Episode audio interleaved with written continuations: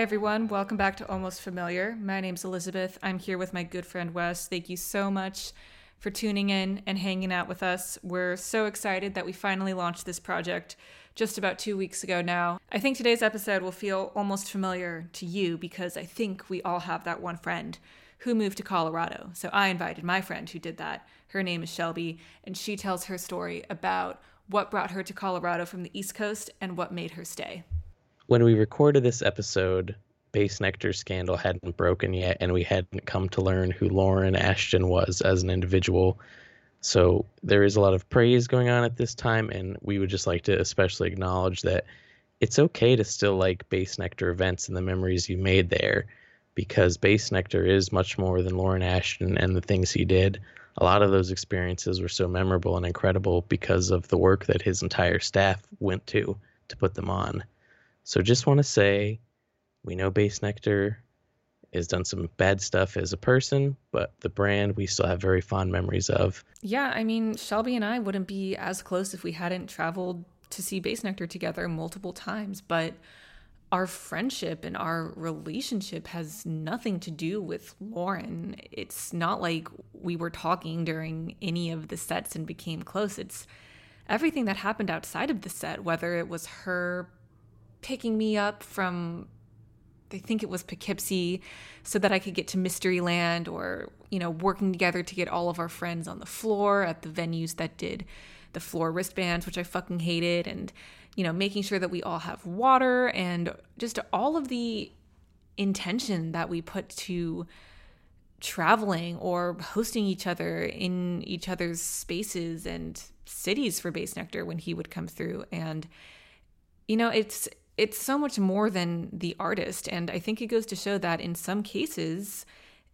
it's important to separate the artists from the music that they produce and that they make. And, you know, sometimes you have to take a break from the whole damn thing, and that's okay too. Her boyfriend Thomas also joins us, and he took a break for a completely different reason and from a completely different scene well kind of a related scene but from the from the live painting scene more more so in the jam community and he is so modest for someone whose artwork is hanging up in Billy from Papadosio's house.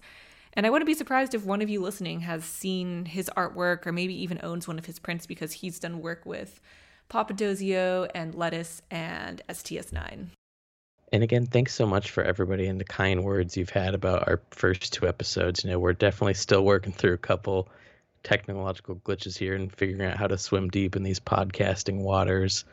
But you know, just we ask that we do have some social media channels. So if you want to follow us wherever you're on social media, wherever you listen to podcasts, we're there too at Almost Familiar Podcast. So we hope you guys really enjoy this episode, and we can't wait to talk to you soon. Until then, let's get familiar with Shelby and Thomas.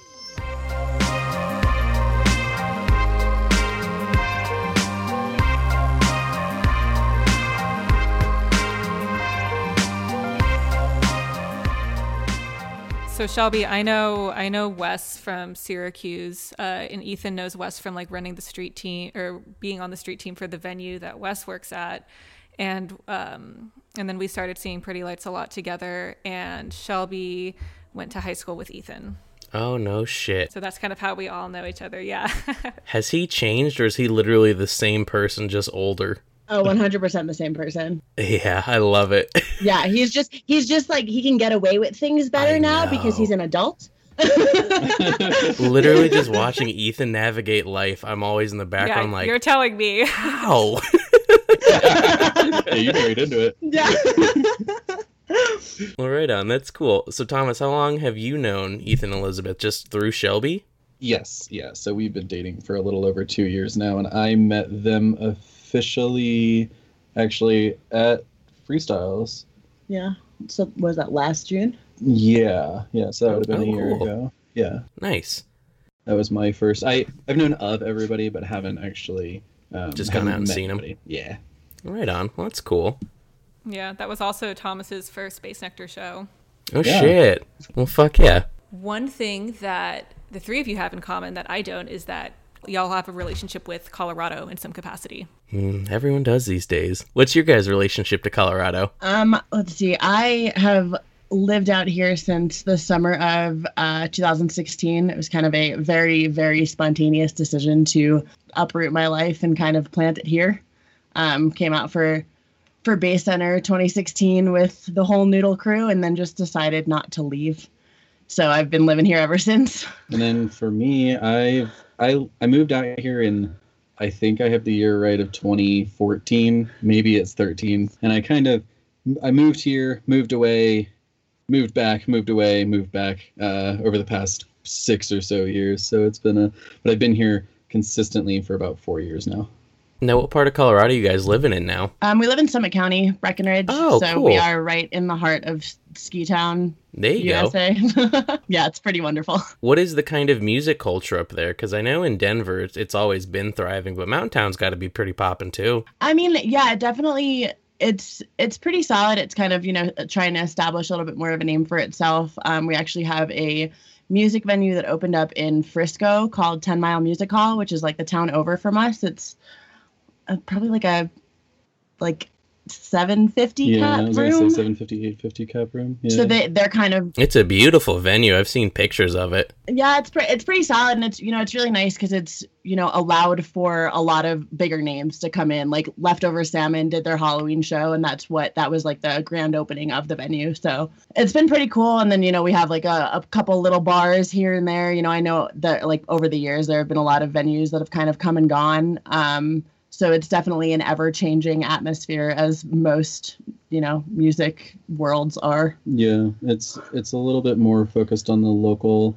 uh, smaller music scene. Um, but the people here do love music. I think the biggest focus is either jam bands or a lot of bluegrass. Um, there's a lot of light country influence here too. Um, it is kind of like the Wild West out here. Uh, it's very different from Denver, but I think that that's uh, the other other than major shows like we do have immediate access to Red Rocks and Ten Mile Music Hall, but a lot of the the smaller smaller venues like restaurant style are uh, definitely still filled up the majority of the time whenever there's a show. Yeah, and we are. I mean, we are only an hour away from Red Rocks and an hour and a half away from Denver, so it's a quick hop and a jump on the highway, and it's. I mean, it's really accessible, which is really awesome. Have either of you spent time in Denver? Did either of you live there before before this? Um, I lived there for a summer actually. So, so when I first moved out here, that was the summer of 2016, and I kind of just you know got a job on a food truck. I worked. Um, I worked. Um, oh, what was that festival? Vertex Festival. It was a one year festival run by Madison House. It lasted for yeah, it lasted for a summer and then the community of Buena Vista decided they didn't want us around anymore. so now it's just home to, you know, some smaller festivals. What kind of festival was Vertex Festival? So it was oh who had it was like ODESZA, Lettuce, Seven Lions were like the headline. It was awesome. It was an insane festival. Like I said, it's Madison House, so it's the same people as Electric Forest, and they were kind of just trying to expand their market a little bit into Colorado. And that was the weekend after Bass Center. So so I kind of just, you know, decided that I was gonna stick around and I was like, hey, I'll just I just need to make it work until I can go to this festival and then work the festival for the weekend and then kind of figure it out from there. Um, and then I stayed in Denver um, until November of that year. Um, and then I moved up to Breckenridge. And then I moved back down to Denver the following summer. So, the summer of 2017, I was living in Denver. Um, and then I moved back up here the following winter. And now I've haven't left since. Now, you've mentioned the word Bass Center at least twice now, which brings us to the man himself. uh, big bass heads? Question mark. Me, absolutely. He is the reason that I travel and do everything. like, I I go, I go out of my way to see to see the man himself on a very regular basis, and I've kind of brought brought Thomas into that world a little bit more. Yeah, yeah, I've definitely become more inclusive in that. Not necessarily as gung ho. I do very much enjoy the opportunities that I've been able to um, go to shows, but uh, I'm more uh, rooted in the hardcore and punk scene. Yeah, Thomas and I actually initially connected on our love for the heavier realm of music, and our first our first date was a a metalcore show, band Norma Jean, um, at the Marquis in Denver. So so we kind of They fucking shred. yeah, Yeah, they're insane. so Yeah. that yeah, that was like our first date, and like I had a broken arm, I was in a sling, and he was in the pit the whole time, and I was like, okay, he's perfect. and here we are now. Yeah, and I mean it's been nice because you know I've kind of like brought him into like the heavier electronic world. Not that he's a stranger to it, because you know he's he's worked in the music industry for way before I started getting into getting into music. Yeah, so Before I was born. What do you do in the music industry, Thomas? So I, I did a lot of stuff. I was a lighting and visualization tech. I've done visuals for a few bands, um, large and small. Uh, but most of what I did, actually, I got started with live painting and then um, moved into um, more like merchandise production, a lot of poster production. Um, made Oh, some cool. posters for bands like Santana and uh, and Tribe, and made a lot for Papadosio and stuff like that. So I, I focus a lot.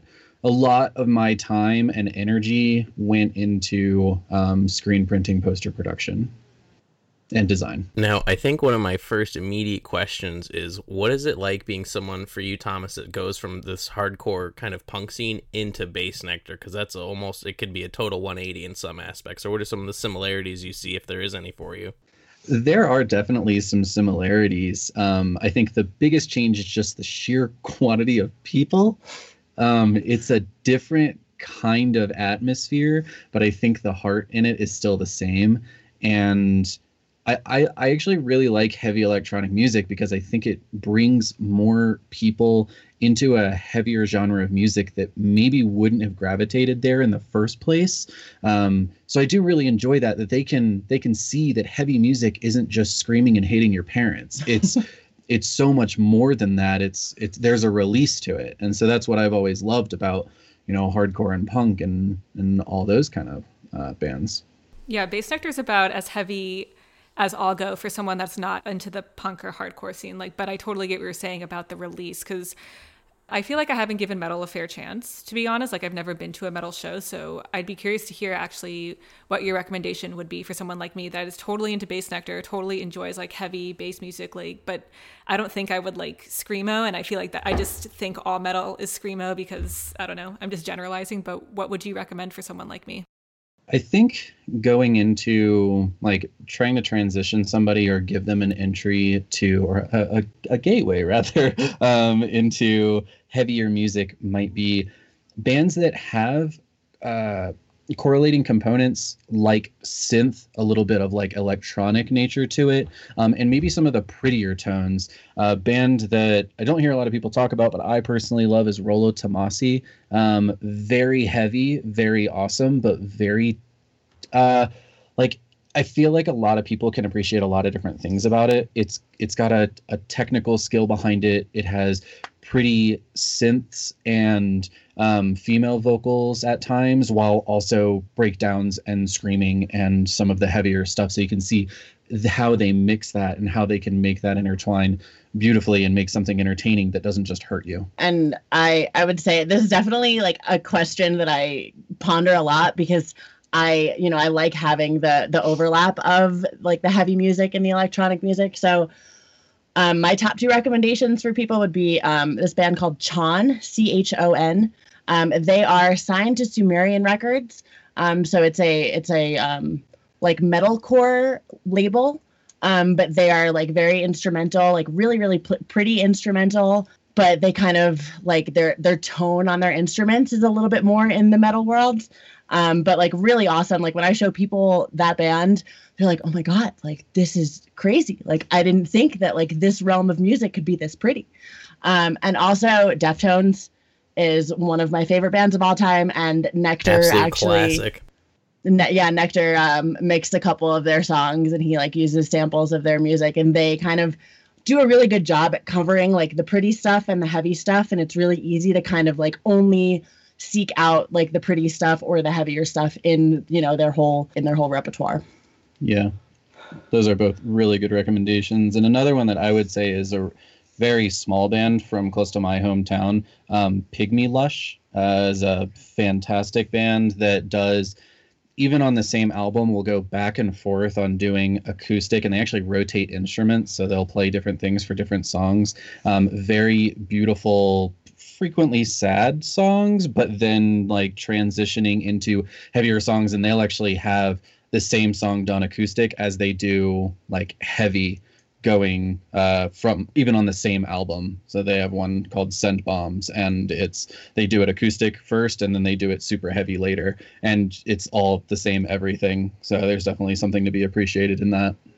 I like what you said at first about synths, the similarities between um, heavy bass music and like that. What was the name of that first band that you said? Uh, Rolo Tomassi. Yeah, because I think synths are the linking point for me with the electronic music I like and the jam bands that I like because I gravitate more yeah. towards STS9 and Papadosio and Dopapod and at least I think I'm hearing synths. That's how I describe them in my head, but I think they're kind of like the synthier bands and it makes me curious about you in particular, Shelby, because I think there's I think you have um, a big overlapping music taste between bass music and jam music, from what I know about you. So I'm curious to hear from you what it is about those two genres that you like because they're so fundamentally different.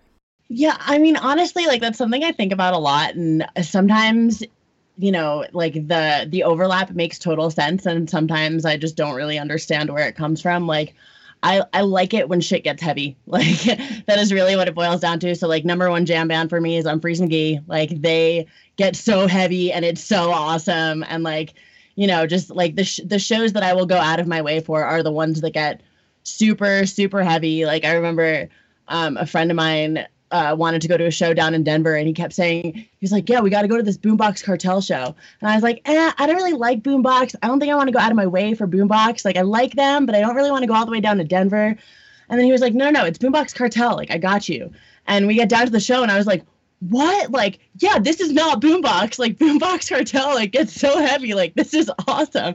I was like, okay, cool. Like, I'm way less sleepy than regular Boombox. yeah.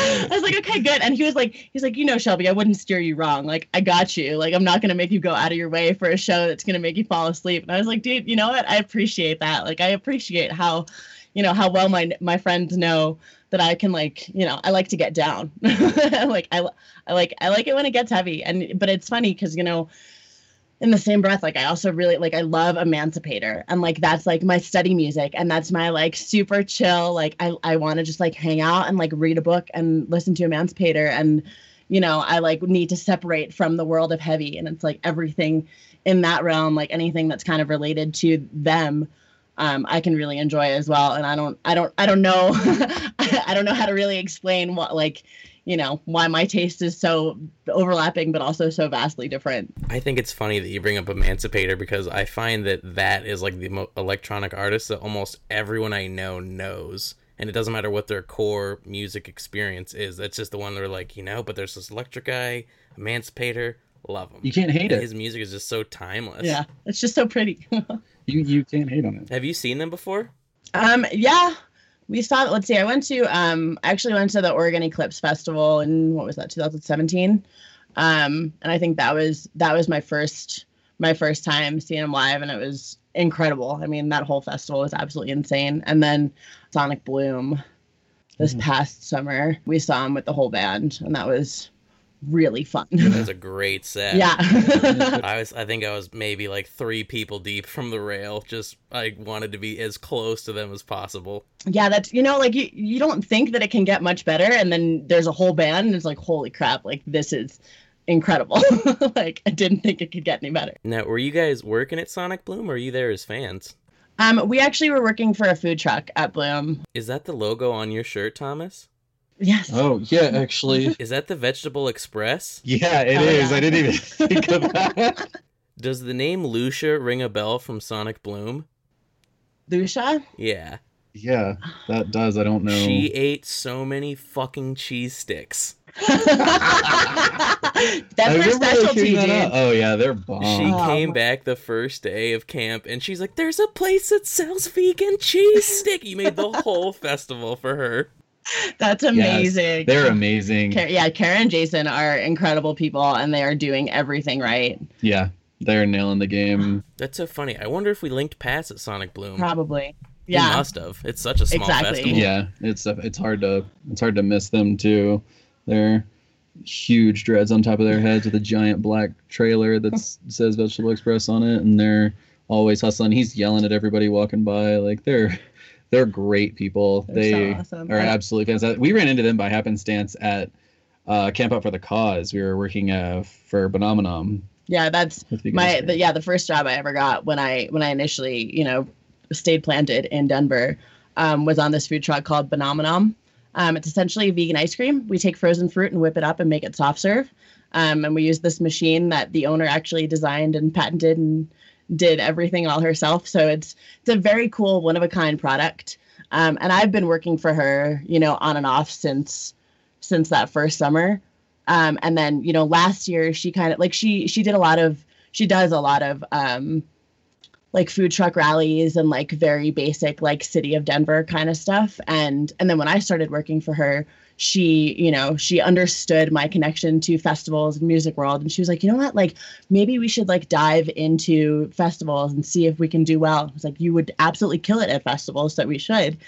Um, and so we did camp out for the cause in bv um, actually at the same venue that vertex festival was at but it's just like a much smaller much tamer festival it's only like 1500 people Super family friendly, like children running around yeah, like. Billy was- Strings headline. It was Billy Strings and the California Honey Drop. So it was like definitely more low key, but really really fun. And then amazing, amazing experience. yeah, so we were working that, and then you know we were trading food with the Vegetable Express the whole time because they're vegan, we're vegan, so we were living off of each other's food, and um and we you know got to talking, and they mentioned that they were going to be at Sonic Bloom, and I was like, oh my god, please like take me with you, like if you need any more staff, um and then we just stayed in touch with them. We ended up working for them at Bloom, and it was the most fun. And we got really lucky because we worked like the daytime shifts because the other people that were working there like like to rage at night. And i was like i can still work during the day and rage at night. So so we got the best of both worlds but yeah it was it was really fun it was and their food is so good and that whole experience is incredible and i don't i don't know that we would have gone to bloom if we didn't have that opportunity We would not have. Yeah. We're so broke. yeah yeah. Was that your guys' first time going to Bloom? Yep. Not mine. Oh gosh. I've done it a few times. Not yours? No. Oh, cool. Have you guys done the food vending at heavy metal festivals? Is that a really big market? Uh, I have not done it personally. Um, I Mm. actually don't go to a ton of metal festivals. yeah Like, they're so much harder to come by honestly and like Yeah. especially i mean yeah especially out here they don't really exist and yeah, i've that's true. you know i've been working food and beverage for years um, and i actually i worked a bunch of festivals back east um, like my first few festival seasons um, and i kind of like volunteered at festivals and then got jobs like working for food vendors but it was kind of just like a we'll be here so you can come here or not. And i kind of just ended up at all of these random awesome festivals and got free food and paid the whole time and still got messed up and partied my face off so it was perfect. But yeah i i mean like i think we've only been to like one metal festival together yeah, and we went all the way to Norway for it. yeah Norway. yeah, Midgardsblot was a, a Viking black metal festival on a Viking burial ground. Uh, one of my favorite bands, Heilung, uh, was headlining there, and it, I kept her totally in the dark about it. And then uh, we were going to Israel for a, uh wedding, and I was like, "Well, you know, we wanted to stop by Sweden, but what's another stop to Norway? It's only four days before the wedding." Yeah the festival yeah the festival ended like the day before like the first of the wedding shenanigans so we were like okay cool like we can go to norway and then just like hop on a plane and just make our way to israel and it was awesome and perfect and we managed to do the whole festival and make it in time for the wedding and it was it was great. It was freaking crazy. Like it was like a viking festival. Like they literally like did the whole like they opened the gates to valhalla and like smeared blood on their faces and that was like the opening ceremony. And then you know it was oh, they're howling for it's eight o'clock they're howling. Sorry. It's like what's happening outside? I was wondering what that was. yeah yeah it's, it's eight o'clock over here. Um and yeah and it was i mean it was so cool. It was like such a such a crazy awesome festival. And like there was so much english like everyone was speaking english and like most of the people there were actually american and i saw this girl wearing a vest and i don't know if i should stop I have a question. Is it children or an animal? it's Uh, children. Yeah, it's children screaming. Yeah, And yeah. then and then a, a human man shut howling. I mean, we could shut the window. Stop doing Like it. I got, I gotta know, like it's real blood they're smearing on themselves. Yeah. Yeah, like we like saw like there was some guy that like he like because you stand in a circle and then they have this like bowl of blood in the middle of the circle and you like you take this like bundle of leaves and you like put it in the put it in the blood and then you like say the name of a god and then you like smack this totem that they have. And like and so people are like smearing on their face and then smacking the totem and then they're like coming back out because it's like they want everyone to get an opportunity to do it. And there was one guy that came out and he was like like licking his lips and he was like yep it's real blood it's like oh, oh god okay cool I'm, I'm i'm just gonna stay a spectator with this Yeah, it's like the mentality of like what the sacrifice means to you. Is metal always that performative? Like, is that part of it? Does it have a performative component to it the way that like Bassnectar shows do or that Pretty Lights shows do, where there's a whole like supplemental or like, you know, what, what you do, Thomas? Like, do they do that at metal shows? Um, it depends on the band, um, and every band does it differently. Godspeed You Black Emperor will do reel-to-reel projections and melt film on stage and do awesome stuff like that. That is the best thing ever. And then other bands are just pure raw energy, like uh, like Converge. Um, they don't have any visuals. They usually just have a banner, and Jacob Bannon just uh, screams his heart out and sprints around stage. And so there's you know there's a wide variety of performative elements. Um, last time I saw Circa Survive, and that's that metal that's a little bit more accessible, but you know it's a it's very light show oriented, um, and it's uh, it's definitely it, it ranges wildly. Um, and I think that's that's one thing that makes every like heavier show uh, much more unique in that way is that there is a little bit uh, a little bit of something unique for each one. and you know like this festival that we went to um the like the headlining band Heilung, like they they refer to themselves as amplified history. Like they don't have any like typical instruments. Like they don't have guitar drum kit none of that. Like they literally use like animal bones and like the human voice at like ridiculous volumes and sounds. And it's a really crazy experience. So it was like for for them to be headlining, like they actually put on like a special performance that was like dedicated to like, you know, the the burial grounds that we were at. Um, and so they definitely like, you know, and then you know, just that that whole festival in general, it's just like it's more it was more Viking festival than it was metal festival Yeah. um and it was i mean it was it was just such a cool experience and you have all of these people that are like you know they're like their ancestors were vikings and they are so deeply rooted in that culture um and you have all of these like crazy bands that were like dressing up like old timey vikings and there was like a whole viking village where they were like you know f- like foraging boats and like doing all of this crazy like straight up viking stuff and it was it was so cool and like definitely not like anything I have ever experienced before. And it's like I don't I don't think we would really get that, you know, outside of, you know, Viking world Norway. That'd be like walking out of a Bassnectar show to actual aliens just walking around near you. That's yeah, that's the most precise comparison to the electronic world that you could possibly make.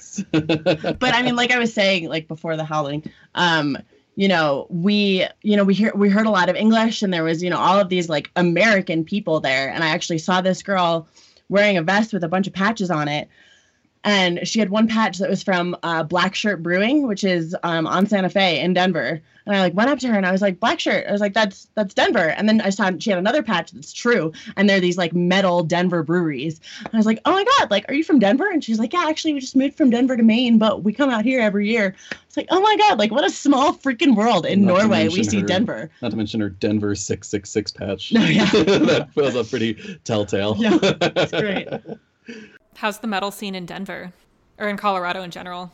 awesome. De- yeah, Denver is definitely the place for it, but it's it's really awesome, and it's you know it's so cool because I've you know I've lived in New York, I've lived in Vermont, and that's that's pretty much the only places I've lived in other than Colorado, and it's like you go to other shows and it's like you know I don't know if you are familiar with the term crowd killing.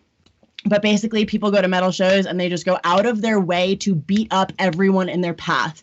And it is so violent and so toxic and it just like ruins the whole experience. It's like you want to get in a pit and you want to throw each other around, but you want to make sure that someone's going to pick you up if you fall.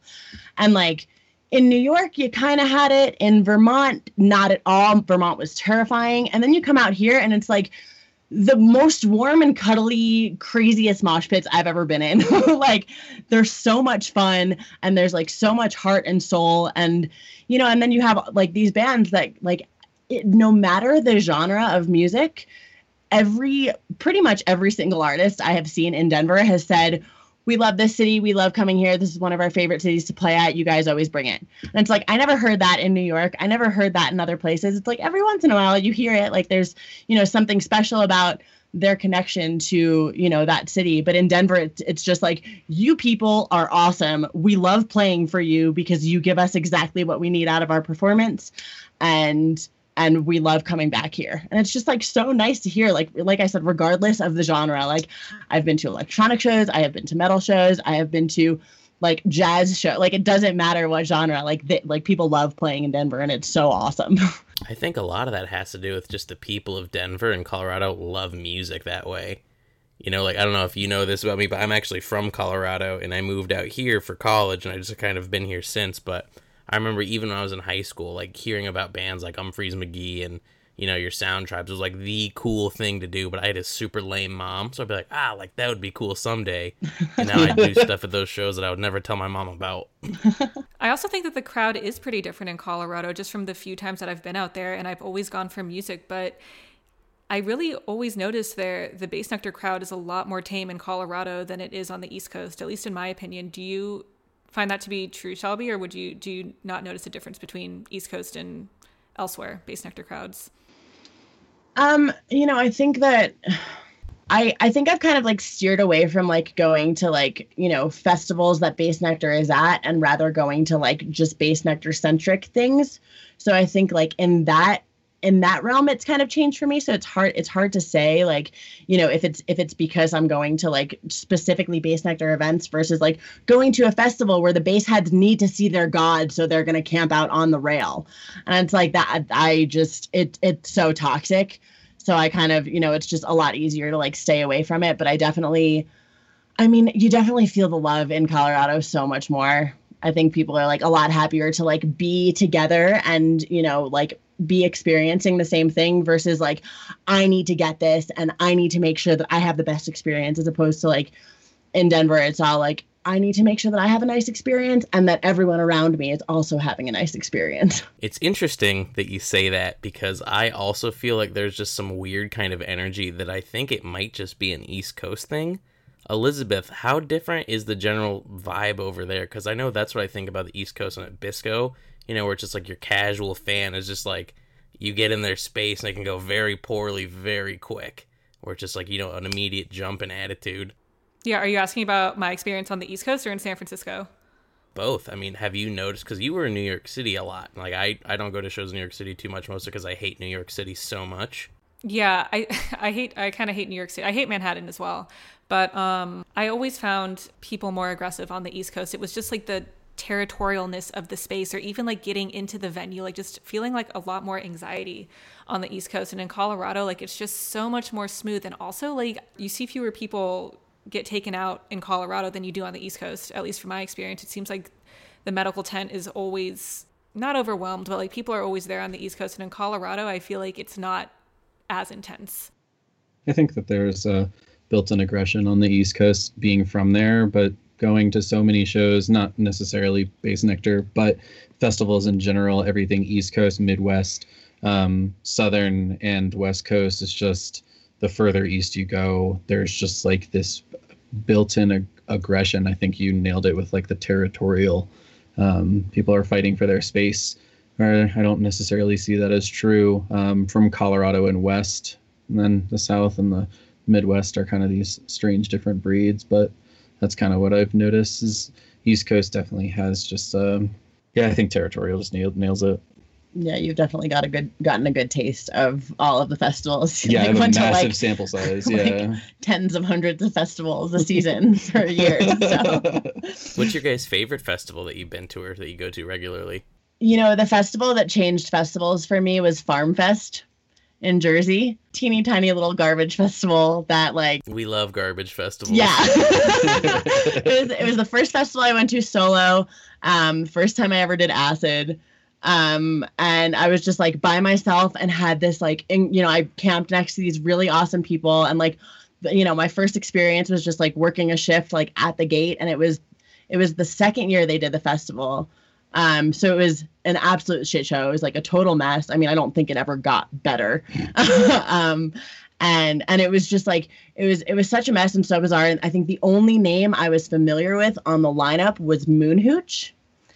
And I, I didn't know anyone. I didn't know any of the headliners. I didn't know anything. But I signed up to volunteer like months before, and I was like, you know what? I have to pull the trigger, and I have to do this and and then Ethan ended up showing up and didn't have shoes the whole weekend and he was just wandering around like the wook that he is and just like made it work and we like ran into each other every so often and I actually like ended up not even working my second volunteer shift because I was like, you know what? I'm okay with paying for this festival because I'm ha- having such a good time and they wouldn't even know where to put me if I showed up for my shift anyway. So uh, like and I just I mean I had the most incredible time and I met my friend Kelly and we both did acid together for the first time and that became our festival. And we just kind of like kept going every single year. And that was just like it was i mean it, it was the greatest. And i'm sad that it's over but it also makes sense that they can't do it anymore because it was such a shit show. It was But- really disorganized. The year that i went um, i feel like they had no schedule.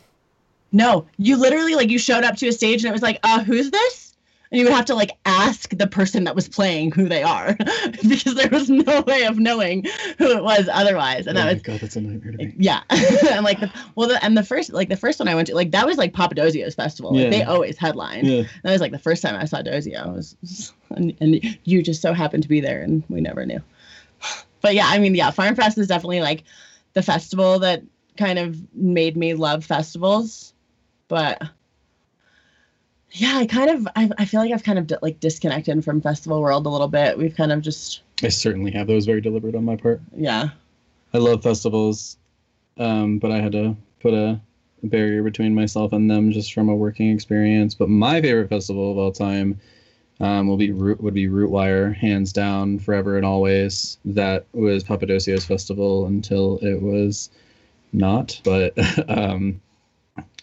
they're some of my best friends, and I love them like brothers. And I had just an enormous friend group um, that was always there and always I could rely on to just like, you know, just be this beacon of hope at every every wire for me. And it was just such a a loving and welcoming and um, embracing experience every single time. And they just they knew how to put that together to just make you feel welcome no matter what person you were walking into that.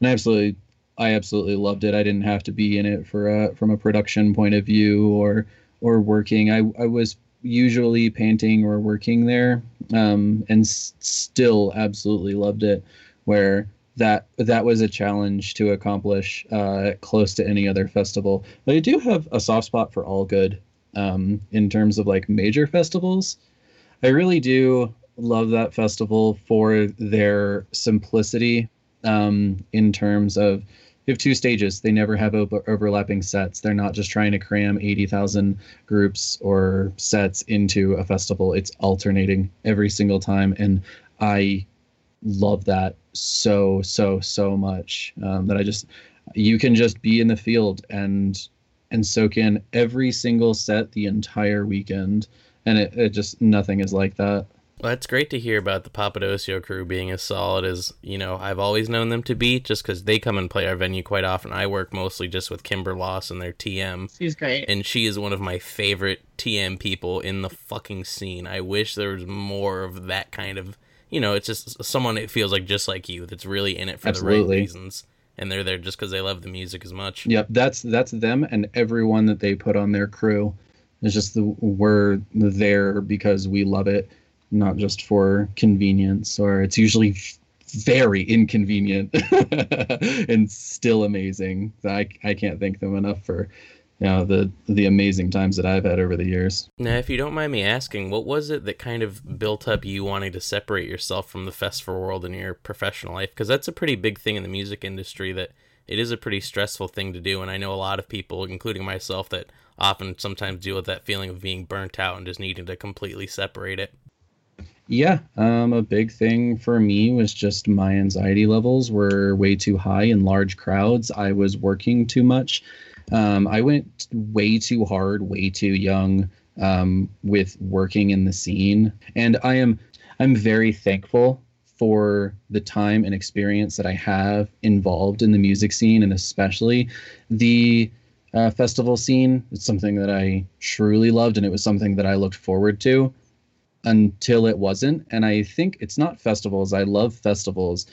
Working at them and painting at them and doing all the varying different things at them is really what what made it a challenge for me. The lack of structure, um, lack of guidance, and then kind of just this um, I don't want to sound like anti-mainstream or anything like that because I think that anyone who finds a safe place in a festival should be more than welcome to go no matter how new they are to it. I think that just with the good comes the bad to every large environment and so as they became more mainstream the more good people that heard about it the more bad people that heard about it and wanted to show up and and throw down and i think that i started to see too much of that and um, I wish I didn't, but then once I did, I couldn't take my eyes off of it and had to kind of wander away from it. Um, not, I, I, I stopped going to festivals for probably three years straight, and I think that it was really healthy for me because then we went to Camp Out and we went to Bloom, and I absolutely loved it. Like nothing about it was upsetting, and I think I just needed a break because I I do love festivals. It's a completely different environment than you would usually get just going to a show or even a day long festival um, is just it it's a totally different embrace. So I love that. Could you be more specific about what you mean when you say that like with the good comes the bad and when you refer to the bad, how exactly is it affecting your experience? Yeah. Um I think that uh there was a certain level of like toxicity. The larger the festival, the larger of a draw of a crowd they have, but also the bigger the crew they needed. Um, so they started to hire anyone and everyone, where the smaller festivals were really able to, you, I, I want to say nitpick um, who they let work for them. That it wasn't just any security company, it wasn't just anyone who was ready to kick anybody out or fight anybody because they did something wrong. The smaller ones were able to embrace that that smaller aspect. That it's like, okay, we don't need to solve this with like throwing this person out of the festival and ruining their you know ruining their weekend or maybe even their life if they're stranded there um, that i just saw so much more of that and working in the scene it was just the larger it got it seemed like the more volatile to um, uh, just a negative environment it, it became because of that sheer volume and that was something that was really scary to me. So I'm, i kind of had this rule for myself that i don't go to festivals like over 10000 people anymore. And so far I've kept that and every time that I've been like conscious about that it's been like okay yeah that's perfect. I actually really like this. I think like 6500 is this like perfect yeah I like to max it out at like 8000 yeah yeah, yeah. I, I think that that's just where the sweet spot is. I've been to hundreds upon hundreds of festivals um, and I think that's really where my sweet spot is is like the six to eight. Yeah and I, I think that it just really uh it, it feels like everyone's friends instead of just uh, people who are just camped along your row who are inconveniently loud next to you. yeah, I, I mean, I think, and I think it's you know definitely important to like get those big festivals under your belt. Like my first festival season was 2013, and I went to Camp Bisco the last year. It was still in New York, and then I went to Burning Man. and that was my first festival season. And so you know i think i, I you know i kind of learned from then, you know, what I what I liked and what I didn't like because then the following season was when I went to Farm Fest and you know, when I started exploring more festivals and you know, the summer of what 2016 when I like ended up in Colorado, like I went to Electric Forest for the first time and you know, I I went to Farm Fest and I also like you know, you go you go to all these different festivals and it's like you know you ha- you have to experience the big ones in order to understand how much more you love the small ones. Yeah. Uh, it's like so much more fun to like be in a place and meet someone one time and then run into them like a million more times over the weekend versus like you see someone and you have to like make sure you have your cell phone on you so you can call your friends and meet up with them you know at the hangar at eforest versus like just running into them and just wandering off on your own. Like i hate having my phone at festivals and i avoid it at all costs and i still want to hang out with my friends So it's just smaller festivals are better. I think you could say the same for just standard concerts too. I would always prefer to see someone in a smaller room, like under a thousand cap, versus seeing you know a great artist in a six thousand person venue.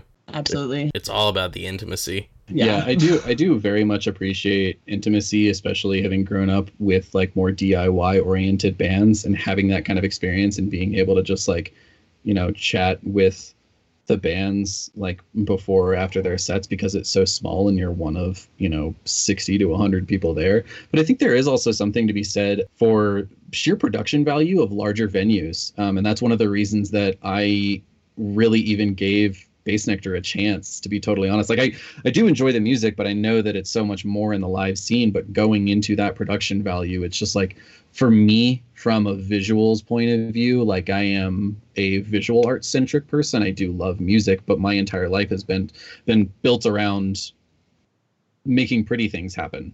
And so seeing that at nectar shows is really astounding and just seeing what they're able to produce and and other really um like high production value uh groups or artists like Amon Tobin or I mean, even Phish Like, I'm not a fan of their music, to be totally honest, but the production value and the light orientation is absolutely like unparalleled. And so I, I think that just seeing larger bands, I think being able to know what you appreciate out of both volumes is is great. And I think honestly, like I think that's also why I love Red Rocks so much. I know it's like, oh yeah, everyone loves Red Rocks, but it's like Red Rocks is a massive venue, but it feels small when you're there because it's like, you know, there's still like all of this production value, but it's like I have run into every friend that I've ever, you know, and like if I know that I have a homie at a show, I will see them at Red Rocks. And it's like even if I'm not looking for them, I know that I will be able to find them eventually at some point. Yeah. And and that's, you know, but you're still getting, you know, you're still getting you know like a, a, solid crowd you're still getting incredible production value. And it's just i mean it's an absolutely breathtakingly beautiful place. Do you find that red rocks is more of the denver local scene or do you get a lot of people from out of town? Because i've i kind of think of it as like a mecca. And i imagine that for many shows, a lot of people are traveling from out of town. So does that affect your experience of it at all? I mean, not at all. Honestly, like I, I love being able to say like, oh yeah, I just drove like an hour from my house and I'm going home right after the show's over. But you know what? Like you you you don't assume that people are from like you know the surrounding areas when you go to red rocks. It's kind of that's like the kind of like the conversation starter when you're like hanging out in the crowd in between sets and you're you know talking to the people next to you. And it's like oh yeah like this is my first red rock show. Like we traveled all the way from the other side of the world and it's so great to be here. And it's like yeah me and my whole crew like live right down the road and you know, we come here all the time and it's just like they think it's amazing and we think it's amazing that it's their first time and that like they traveled for it. And I think I think it's just, I mean, it's like, it's a beautiful place where people can like come together and it's like, no, you know, no one's hating on the fact that you're either from there or not, you know, from far away. Yeah, it doesn't matter. You're at Red Rocks. Yeah, exactly. Yeah, nothing, yeah. nothing matters outside of those walls. Yeah, it's the only thing you have to worry about. Well, I think Red Rocks is a uh, particularly unique experience because very rarely is it just a tour stop. It's not just another city. It is the holy grail. It is where you want to end up. And I know that's what it was for me. And it Red Rocks has been a, a name in my family since I was a child. My dad saw the Allman Brothers there five years before I was born on my birthday at Red Rocks. And, you know, things like that are just it's my dad has gone to Red Rock shows so many times and so that was something that I always like aspired to once I got into the music scene was just like that's what I need to do. And now I live down the road from it. Yeah, and then, and then I mean, and then you accomplish the goal of doing the visuals for Lettuce at Red Rocks last summer, which was insane. no shit. How was that? That was amazing. It was truly a bucket list um, experience for me. I have, I don't think I've ever experienced an adrenaline rush and a absolute fear like I have. Um, and also, like, total sleep deprivation riding up to it. I worked so impossibly hard on that production. Um, I I took years off of my life working up to that production because I had actually stopped doing um, art and visuals um, pretty much exclusively and and then my buddy uh, Bo hit me up and was just like, "Hey, you, it's uh, this is what you're doing." And I was just like, "Okie dokie." I was originally just going to do an intro, and I was like, "Well, if you're gonna have this production gear, you might as well do a whole show," and that was me digging my grave. but no, it was a it was a fantastic experience, and I learned so much from it, and really like dove into it. But it had its own set of uh, innumerable challenges um, Lettuce is a fantastic band um, who brings a fantastic crowd. I love them. Um, we didn't always see eye to eye on what we wanted the final project to be. And some of that just made the project go a little bit longer. I don't hold any grudges against them at all for that. I think overall the the product came out fantastic. Incredible. Was, it was absolutely incredible. it was so cool. It was Is there any place to watch that now? I know that I'm I'm pretty sure that that stream is on Nugs. Um, so I'm I uh, just watched it the other week actually and yeah, my I buddy think... bo was just like hey just a reminder and like yeah were... i think i think they did it as like a like one of their like quarantine stream yeah, specials yeah. they like put up their red rock show and it was it was really cool yeah yeah and it was it was really awesome um just being able to I think the biggest thing for me was actually even less of doing the production. Like I, I loved that and it was a great thing to, you know, put on my resume and whatever. But the biggest thing was being able to bring my parents out here. Um, I've lived out here for at that point five years and they hadn't come out to visit yet. I go back east to visit them. And so I got to bring them out and put them up in my house and then give them a backstage VIP catered dinner, like all access experience to Red Rocks. My dad was just like totally in awe of being able to just like walk backstage at Red Rocks like it was no big deal. He was so and cute. He was taking pictures of like all the walls and everything. He was so stoked. It was all it was, it was, it was really great. If you have siblings, you are easily the favorite. yeah. And so like that that experience alone was was worth all the trial and tribulation. And then on top of that it's like well i also got to do a fucking show at red rocks so that's rad. So um he actually wait liz you'll appreciate this. He we we worked um, camp out for the cause like it was probably like a month prior and we met a um, there was like a guayaki yerba mate tent right next to us and charlie, charlie. was the rep Oh my angel. And try, he like literally like as we were like just fed us yerba mate the entire weekend. He was like, "Yo, anytime you need some, we got you. Grab a can." Like they like kept doing ceremonies and they would like bring back the loose leaf, and we literally left that festival with like three flats of cans of yerba mate and then like three like massive bags of loose leaf. And I think that's the only thing that got you to actually doing the Red Rock show was like living off of yerba mate. yeah, because while I was actually at that festival, I found out I had to go home and redo it all once I got done with the festival. All hundreds of hours I had already put into it. Yeah, so you didn't, yeah, you didn't redo everything. so I got home and just started chugging immediately, and just uh, got back from the festival, buckled down, and, and kept going. So. Uh, yeah, uh, Guayaki, if you want to sponsor my sleep deprivation, what's up?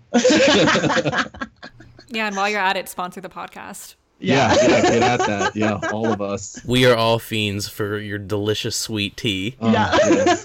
I would I'd be a dead man if it wasn't for enlightenment.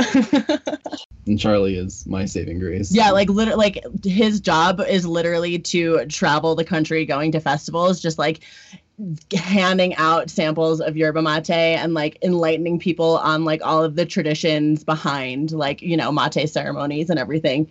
And he literally just gets paid to go to festivals and like drink yerba mate. It's amazing. Dream job. Did you learn about the mate ceremony? We were always working when they had them because it was like first yeah. thing in the morning and we were setting up our our food truck. But they like they gave us like the gourds and they gave us all the loose leaf and they were like i mean they were so cool about it. It's like it would have been cool but yeah I'll still drink out of the gourds with the straw and everything. So. Thomas, do you have a favorite piece that you've created either for an artist or like a live painting you've done? Favorite project? Oh, that's really hard. I don't know. Um, I really like the piece that I did for Sound Tribe's Halloween show. Can't tell you what year. Um, 2014, maybe. Big question mark on that one. Um, that one I really enjoyed, but that was digital, and I I don't I, I don't consider digital cheating, but I get a certain satisfaction out of doing analog art. Um, my I think my favorite piece, the one that just like pops up in my head when I think about like my past and what I've done, is this piece that I did at the Highline Ballroom in 2012. 12? Is that right? Uh, it might have been 13. 13? Same year. Oh, yeah. Um, oh. but uh, I painted that. I really enjoyed it and had a good time doing it, and don't feel like I messed it up at all. And it's this buffalo with TVs growing out of his neck.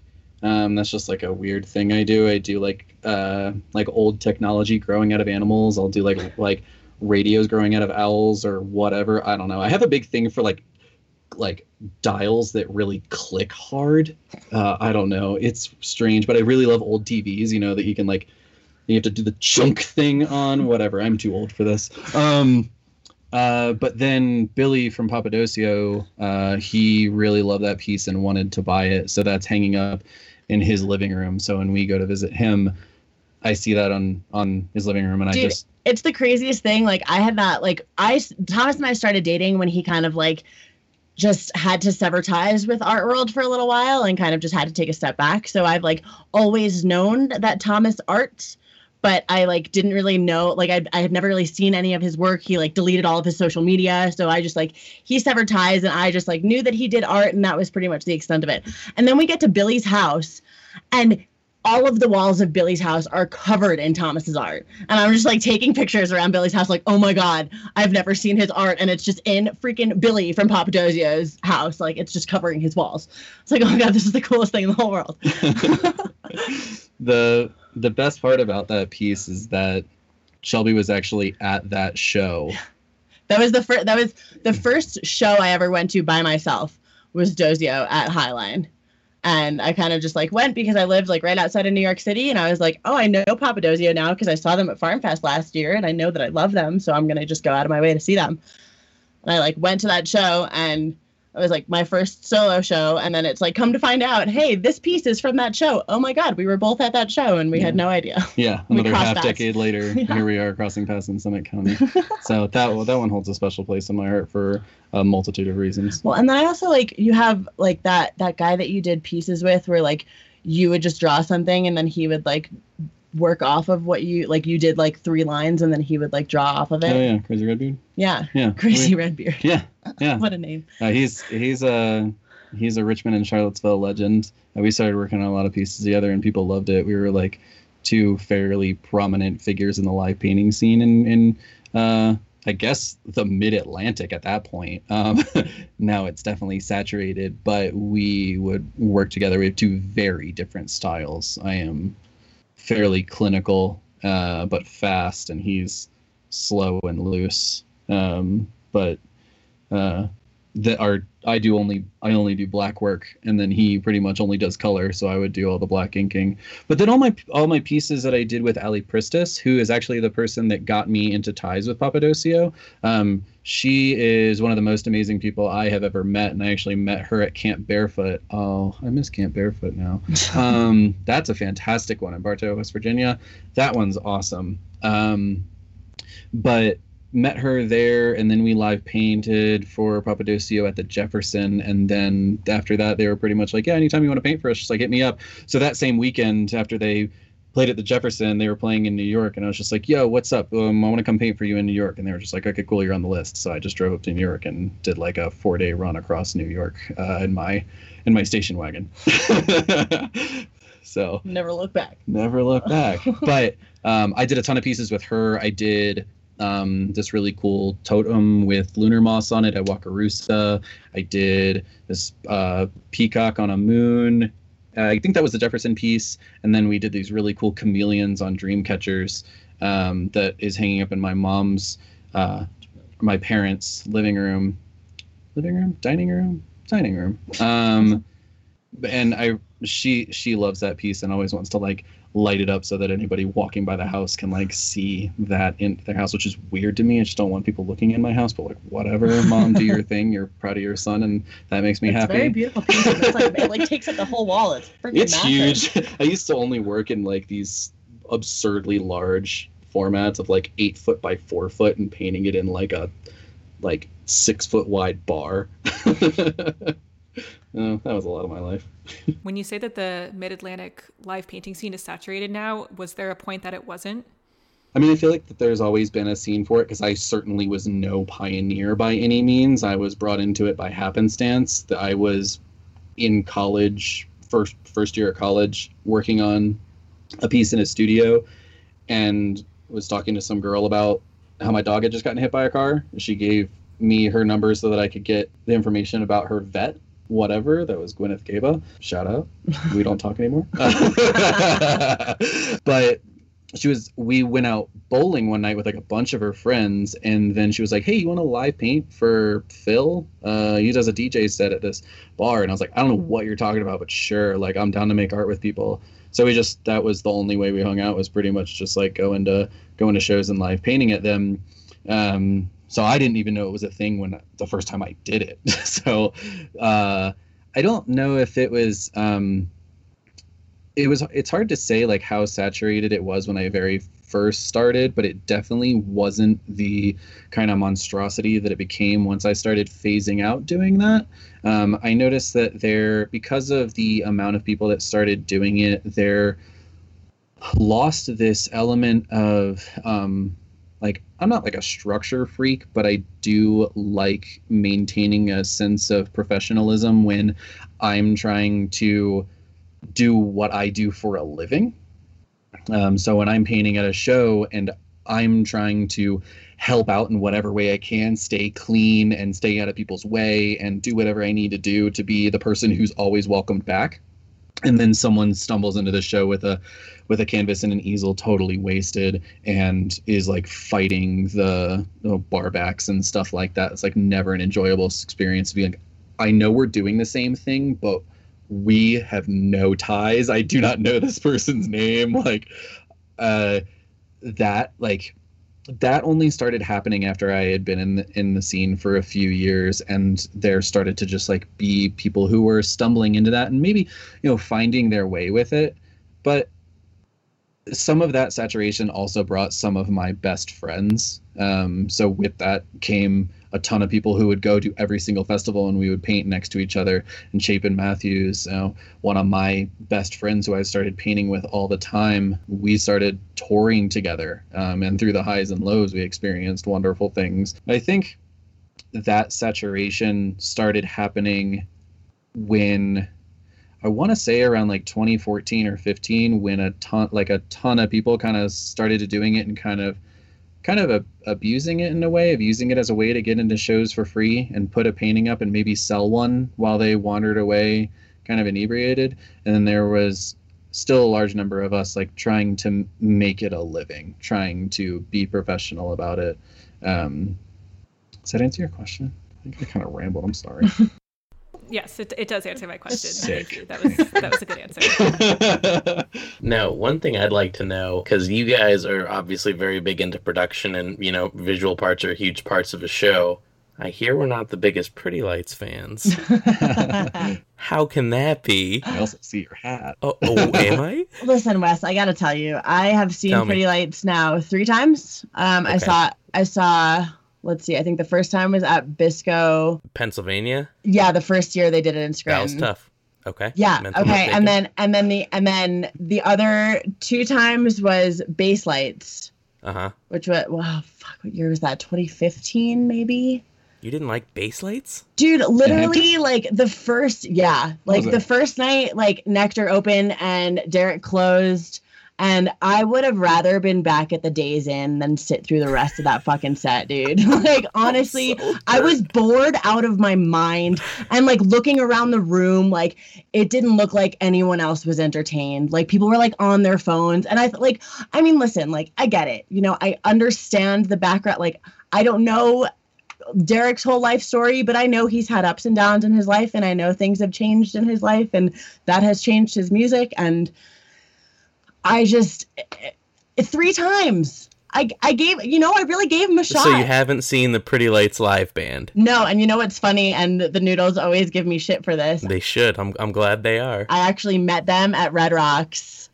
What what was that? 2018. yeah, it was 2018. Yeah, and I met them the second night of Red Rocks. And I like literally like walked with them like to the ramp. And then I was like all right guys I love you. Have a good time. And they were like no you got to try and come in. And I was like I'm not going to put forth the effort. If you had an extra ticket I would take it and we'd go in but I'm not going to like try and find myself a ticket and now come to find out that's like the show that like they all like you know that's that's the, that's the show they talk about. And that's like the one show that like we got all the songs we were looking for. And and I I was I was so close and I missed it. But I you know I I would like to you know give him a little bit more of a shot. And I think that like the live band I definitely would appreciate a little bit more. But I just like I said I like it when it gets heavy. And it just it's so plateaued the whole time. And I'm just bored and I don't do the drugs that would make it more fun. yeah, I think it's interesting with that is because, well, I guess we'll go a little bit back here to that Mountain Jam set because it's the worst Pretty Light show I've ever heard. Yeah. Set list wise is a fucking heater, but he, I don't know what drugs he's doing. I'm not even going to speculate on that, but I know that was a summer that his longtime girlfriend left him and his sister died. And so then I remember I was thinking about that because I had had way too much acid that day. And I was like, man, like, I wouldn't even fucking come here if that were me. Like, yeah. yeah, right. I can't put on a performance like that in that kind of headspace. But I know that was tough. Yeah, I mean, I've like I've I've heard that from so many people. Like, anytime someone hear like anyone, anytime someone like worships Derek and they they hear that I'm, you know, not PL fam, they're like, oh my God, why? Well, when have you seen him? And what did you do? And where did you go? And why did you feel that way? And blah, blah, blah. And it's like, oh, well, that's when he was going through this. Right. And then, you know, like they, like they broke up and he was going through this life change, blah, blah, blah. And it's like, I am totally sympathetic to that. I absolutely understand. But like when you're trying to like gain a fan base and when you're trying to entertain a fan base, like take a step back sure. from the music if that's what you're experiencing, which I can respect about, you know, the fact that he's taking a step back now. And it's like, I, I am ready and willing. And Liz, you can hold me to this. I am am ready and willing to go see him when he comes back. You know I will. Yes, you will. Yeah, I know you will. I think the big thing, especially when you think about the Noodle Squad freaks that are all super PL thing, I think for us is there's just so much emotional ties to the songs because there are a lot like you listen to on the studio albums and it's like there are a lot of very mellow tracks, but then you hear them live and you're like, oh boy. I've overcome some obstacles in my days, and then you cry and you look around and your friends are crying. Ethan and Elizabeth destroyed my white t shirt from just crying on my shoulders at Red Rocks. it was the most pure. you know, I get a lot of joy from like my friends having a good time. Like I think that's one of my favorite things about going to Nectar shows with the whole Noodle Squad is like I can be enjoying myself and then I look around and my friends are, you know, just as happy, if not happier than I am. And it just like makes it so much more fun. And like, especially just Ethan, the way that he is, I think like, I, I think like I, I still I mean I honestly do kind of kick myself for not actually going to that show at Red Rocks because like I know that that was like Ethan got his last passenger and he got the things that he cared about. it's like I don't know this but I know this. and it's like I know like I know I would have enjoyed it so much more if I you know like if i was th- was there and experiencing it with my friends and i definitely understand that like you know emotional connection to it and i just i don't have it with him. I mean granted like pretty lights is like one of the freaking pioneers. Like always moving is like one of the first like electronic songs that i ever listened to that i was like oh this is a cool realm of music. But i yeah i mean you know like times change and people people change with them and you know we'll we'll see. Well D- derek i'm ready for you What is it about Bassnectar that really hooked you? So in high school, like I had, you know, my two best friends were Ian and Schmandy, and Schmandy was like super into like In Flames and like like the like the heavier kind of realm of music, and um, so he and I kind of like saw eye to eye on that, and he was like pretty much the first person I know that really got into Bassnectar and like that was like he got like a crazy freaking sound system in his Xterra in order to listen to bass music properly. Um, and he was like crazy into Bassnectar like he went out of his way to see him like solo like all the time. Um, and so you know i think that because i knew that schmandy and i kind of aligned on our music taste so much that that was kind of like the the door that opened you know that kind of that kind of opened that door to to Bassnectar and to that heavier realm. And actually, the first time I saw Nectar was with like like in what was it, 2010 or 11 at Terminal Five. Um, and Ethan was actually supposed to go to that show and didn't have his ID with him, so he couldn't get in. so he just like left and wandered the city. so It's to- classic yeah. Ethan. and that was yeah, and that was like the first Nectar show I ever went to, and it was just like you know everything had changed from then. And I mean, you know, like, like again, just going back to like the heavy stuff, like Lorin was a bass player in a metal band when he was in high school, and it's like as soon as I learned that, and then you know I started hearing like samples of like you know he like he samples Deftones and he samples Tool and he samples freaking oh, what's that one song? Fever Ray. No, that Fever Ray track is awesome. oh yeah, absolutely. um oh, Gogol Bordello. Like he just like oh, yeah, Immigrata. yeah, yeah, yeah. Yeah, that shit slaps. Yeah, and it's like, you know, and he like he'll play fucking like, you know, Ace of Spades, dude. Okay. Actually, that was like one of one of the best Nectar sets that I kind of like always forget about because it was like kind of earlier on, but it was my first my first festival, Camp Bisco, 2013, and he closed with Killing in the Name of.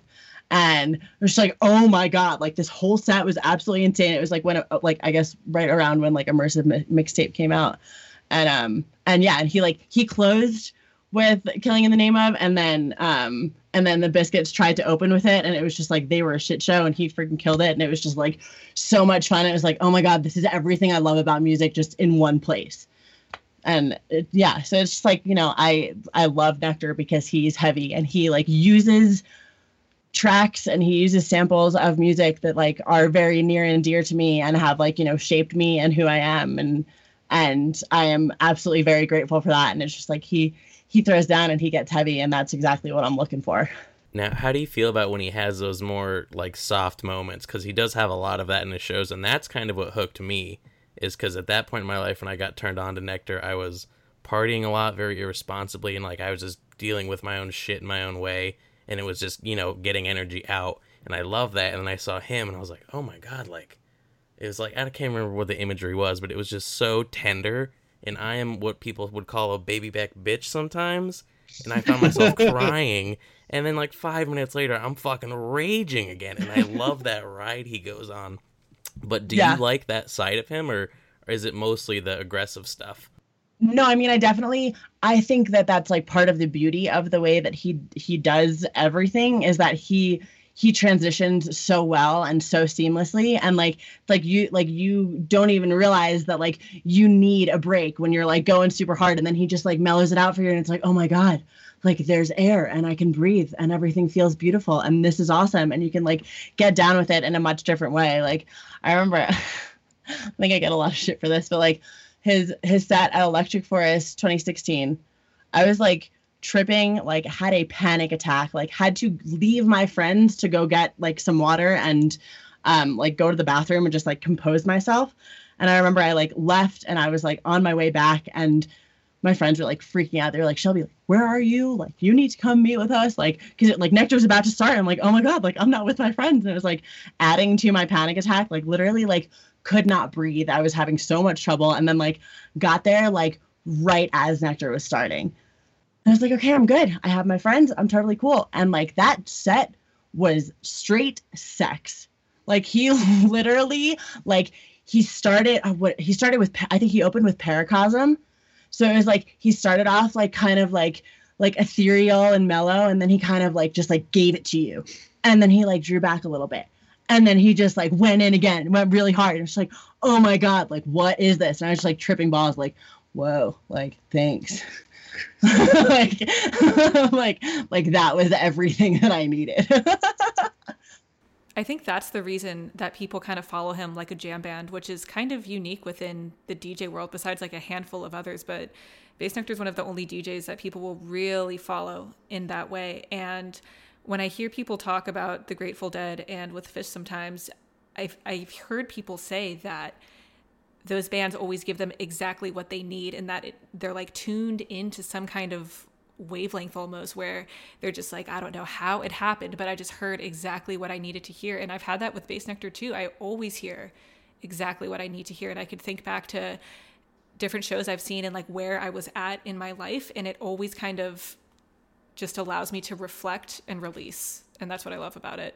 Yeah, absolutely. I mean, it's it's perfect. And that's you know i think that's also why like like th- like freestyle sessions that he's done the past couple years is like so awesome. Because it's just like he understood that like you know we were looking for like certain things at certain times. And it's like freestyle was kind of just like a you know i'm gonna i'm gonna tell you the realm of what i'm gonna give you. Like we're gonna do you know wild style and then dream tempo and then freestyle. And it's like those are really broad words and you don't know what you're getting into but you kind of have an idea of it. And then I mean, it, he just freaking blows it out of the water, like wild style. Um, Sunday night of what year was that? 2018 was like top two Nectar sets for me. Like, I mean, obviously because he played Deftones and he played My Own Summer, and it was just like I never thought I was gonna hear that again after like he had just he had because it was on immersive mixtape too, and he played like he played that song when I saw him in Canada that year,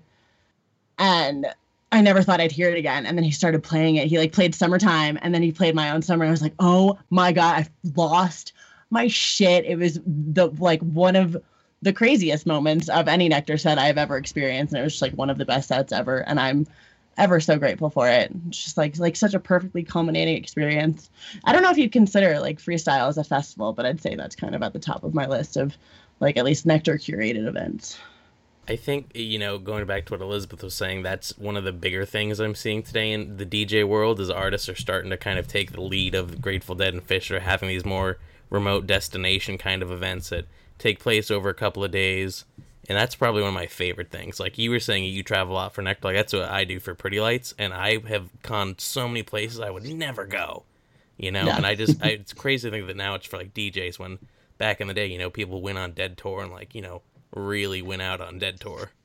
I mean, yeah, I've I've traveled far and wide for for Bassnectar, and I mean, like I was saying, like I literally uprooted my whole life thanks to a Bassnectar show. So, like I am I am very very grateful for you know like that community and just you know be, being able to kind of use that as like I don't I don't think I really see the noodles any other time other than like we're all going to a show. And it's like, okay, like I know I'm gonna see you at least once a year because we're gonna go check out a show together. And it's so funny because like, you know, the the core group of the noodles, we all like went to high school together, and then it's kind of just like branched off of like, you know, the like p- partners we've had, and you know, like like people like college roommates and people we went to college with, and people that we've kind of like met at other festivals, and we kind of just like bring them into noodle world and it's just so funny because i was not really like you know we went to a small high school so we all knew each other and we were all friendly but i wasn't really friends with them until we started going to shows together. I was like okay cool like we can all get down. We all like the same kind of stuff. Like we can be friends. And now you know like 10 10 years later i'm you know better friends with them than i ever thought i would be thanks to the music scene and i'm so grateful for that. What was it about that Bassnectar experience that made you want to stay in colorado? So i decided to come out for the show completely on a whim. I was actually at Farm Fest the weekend before and we were like hanging out and I was avoiding my phone and I just like remember picking up my phone at one point and I was just like like Catherine had asked me if I wanted her ticket because she ended up with an extra ticket. And I was like, um, okay, I'm gonna pull the trigger. I was like, yep, okay, take it. And so I got a one-way ticket to Colorado and I was like, you know what, I can I can just like get a ride back. Like, you know, I have a bunch of homies that are going out like from the East Coast. Like I can just get a ride back with them. I'll figure it out. And I went out and, you know, met up with some friends, like went out, you know, a couple days before the show, met up with a few friends. Um, you know, went to the show the first night and we all had tickets to go see Ill Gates at the Gothic for the after party. And we were staying like pretty close to um, where was it, Dick's um, was where was where Center was at that year. And so the house we were staying at was like relatively close to Dick's. So so we all kind of established that after the show we were going to try and catch some Ubers. We actually I think tried to rent a limo and we like got it confirmed or we like tried to like, you know, reserve some cars. And then after the show it was like, "Oh, just kidding. Like you couldn't actually reserve this, so like you have to figure it out." And so after like an hour of waiting, you know, trying to get Ubers, trying to get rides to the Gothic, which was like, you know, a half hour away, like it was it was pretty far away um, pretty much everyone decided that they didn't want to go to the after party anymore. And they were like oh fuck it. Like we'll just go back to the house. Like we'll just hang out. And um, i think there was maybe five of us that decided to go to the after party. And we got in the car and long story short they was there was a massive car wreck in the middle of I-70. Car was overturned and it completely like closed all of 70. And we got out of the car and we helped a group of guys flipped the car over. And me and one other guy pulled the passenger out of the car and like basically just like I I was like stabilizing his head until the paramedics came. And it was like this crazy experience. And we were just like on our way to an after party. And I was just like holding this guy's head, like talking to him, like waiting for like, you know, the ambulance to come. And it was this crazy scene. And apparently, you know, for like our Uber driver basically said that there was a crash on the other side of the highway and this car flipped over the median and ended up there. And I just remember like I was covered in this kid's blood and we just like went to the after party and we got there, of course, like right after last call. So I couldn't even get a drink by the time we got to the Gothic.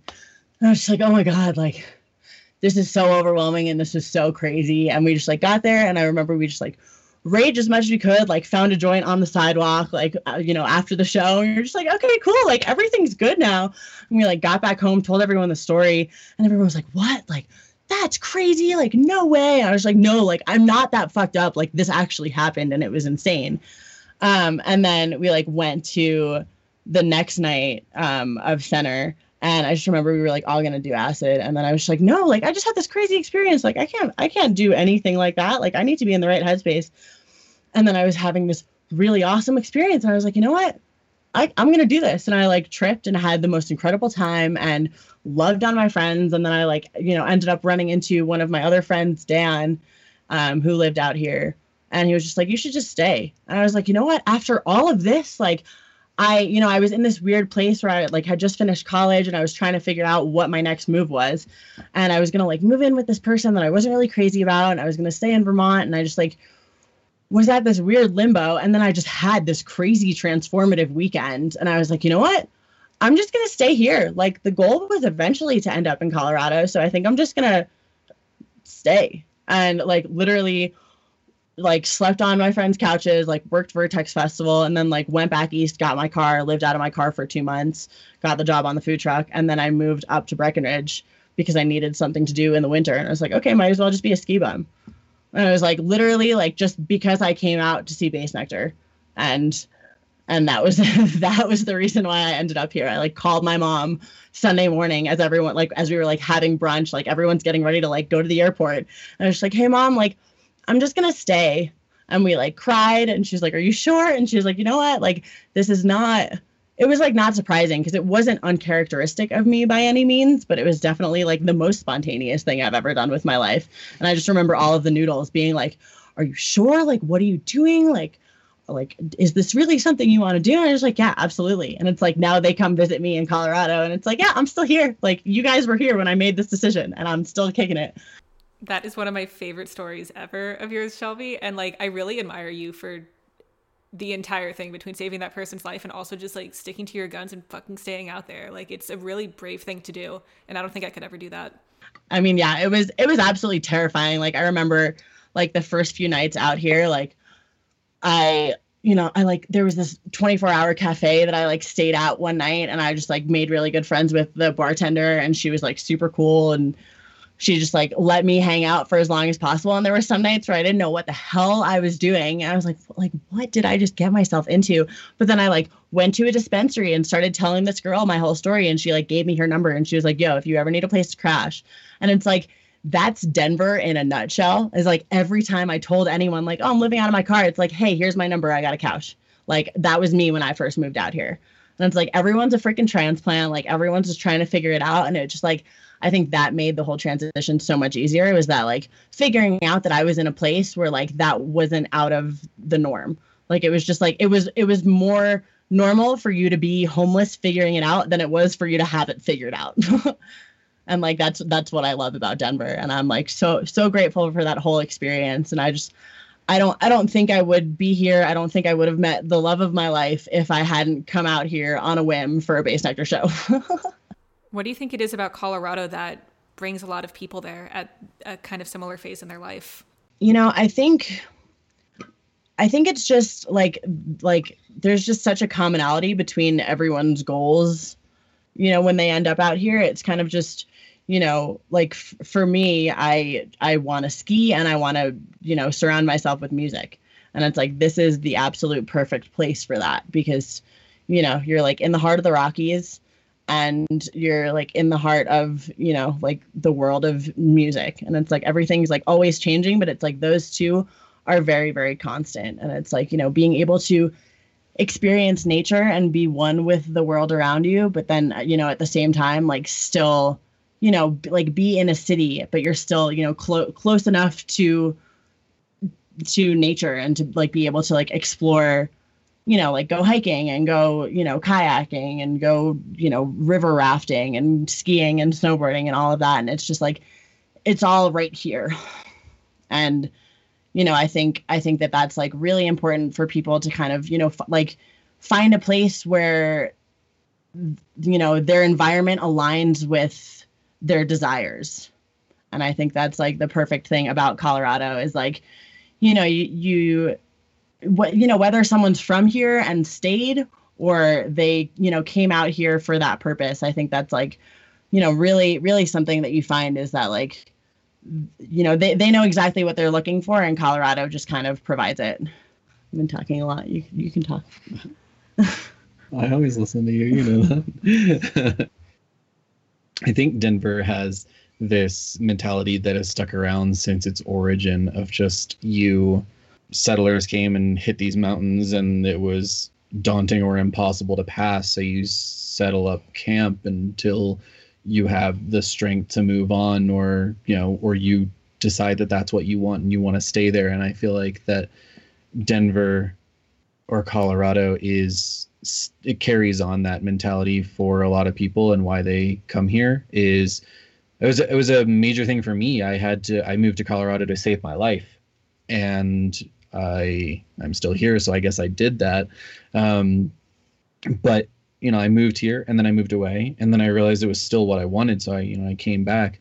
Um, but I think that that the heart of that sentiment still carries on in in Denver for a lot of people, and I know that a lot of the locals are like people who are born and raised here can sometimes give some guff uh, to people who aren't from here and saying Colorado is full and that kind of thing. Um, but I think that there's something to be said for people who are trying to make the most of their lives um, and coming out to a place that um, has such an appeal as Colorado does that has lived up to the hype for so many people. So it's it's been that mountain pass for me, just hitting it and you know this is this is where I want to settle at least for now. I I don't I don't necessarily need to move past this mountain right now. I'm I'm in it and I enjoy it and I I want to make the most of that.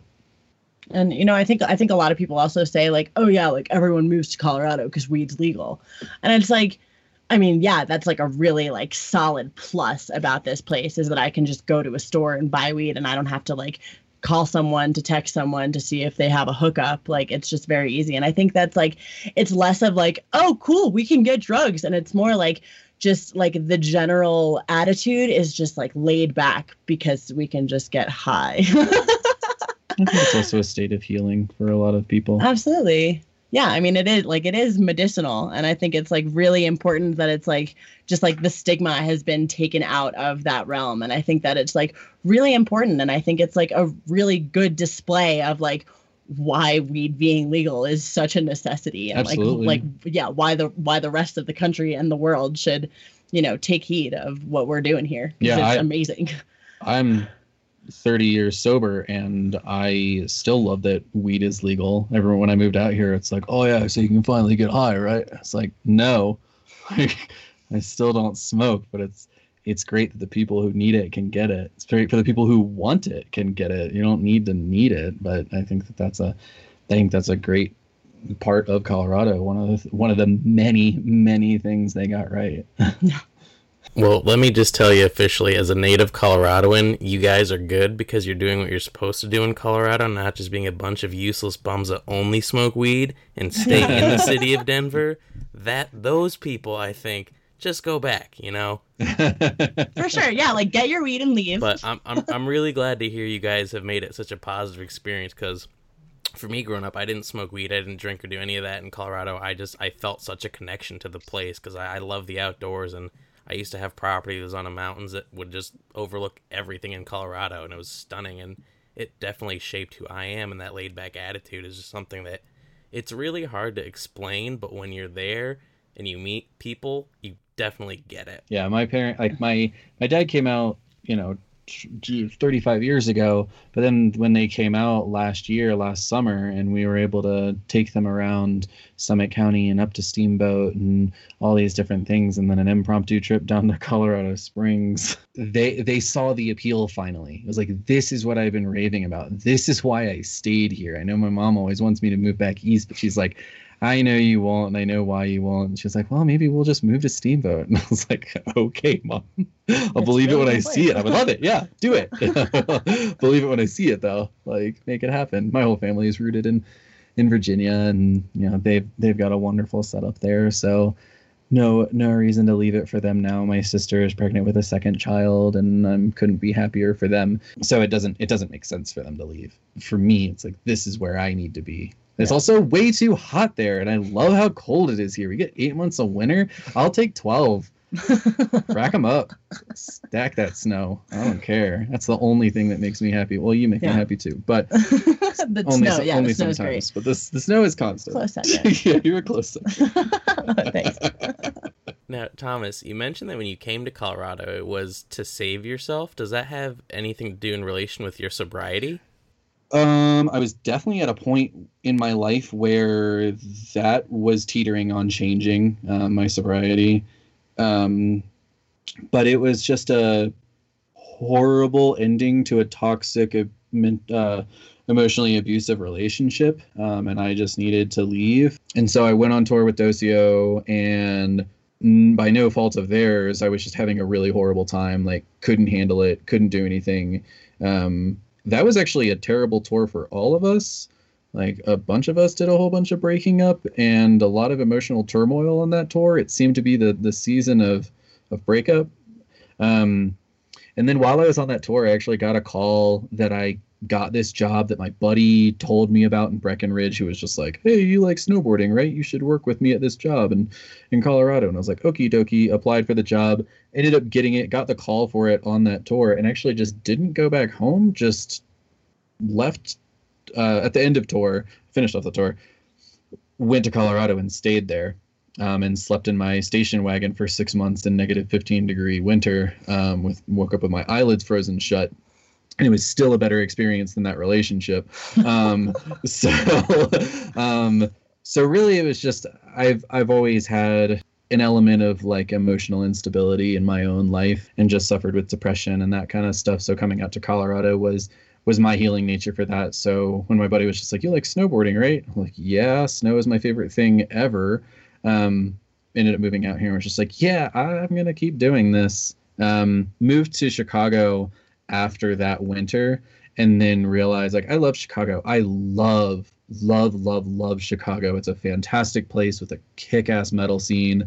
Um, huge DIY punk scene that's absolutely fantastic. And the Concord and the House of Blues throw amazing shows all the time that I couldn't be more stoked about. Um, so got actually more into electronic music while I was there too. And then it was just like, I'm gonna go back to Colorado, despite how much I love Chicago and all the vegan food I can possibly eat. Um, the best thing ever. That's one thing that Colorado, well, Summit County lacks. Yeah. We Denver's- go- we gotta go Denver's to Denver for solid.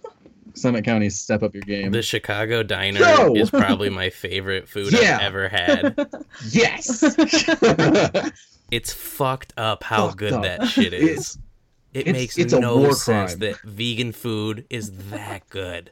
Like, oh, I was fucking Yeah. blown away. I literally was eating this burger and I was like, "This is a fucking real burger." I don't know what kind of sorcerer's going Oh, on man. here. I was creaming my pants and shitting at the same time. It was out of you control. can't control your bodily function. They have that Samoa milkshake. Oh my god, they got that grilled cheese. Everything about them is absolute fire. yeah, they can't do wrong. And uh, yeah, I definitely I have a super soft spot for Chicago. A ton of my friends are from there, live there. I kind of go back every chance I can get. Uh, I might be lying when I say that, but when I can afford it, I do it, which it never happens. Colorado, you're too expensive. Switch it up.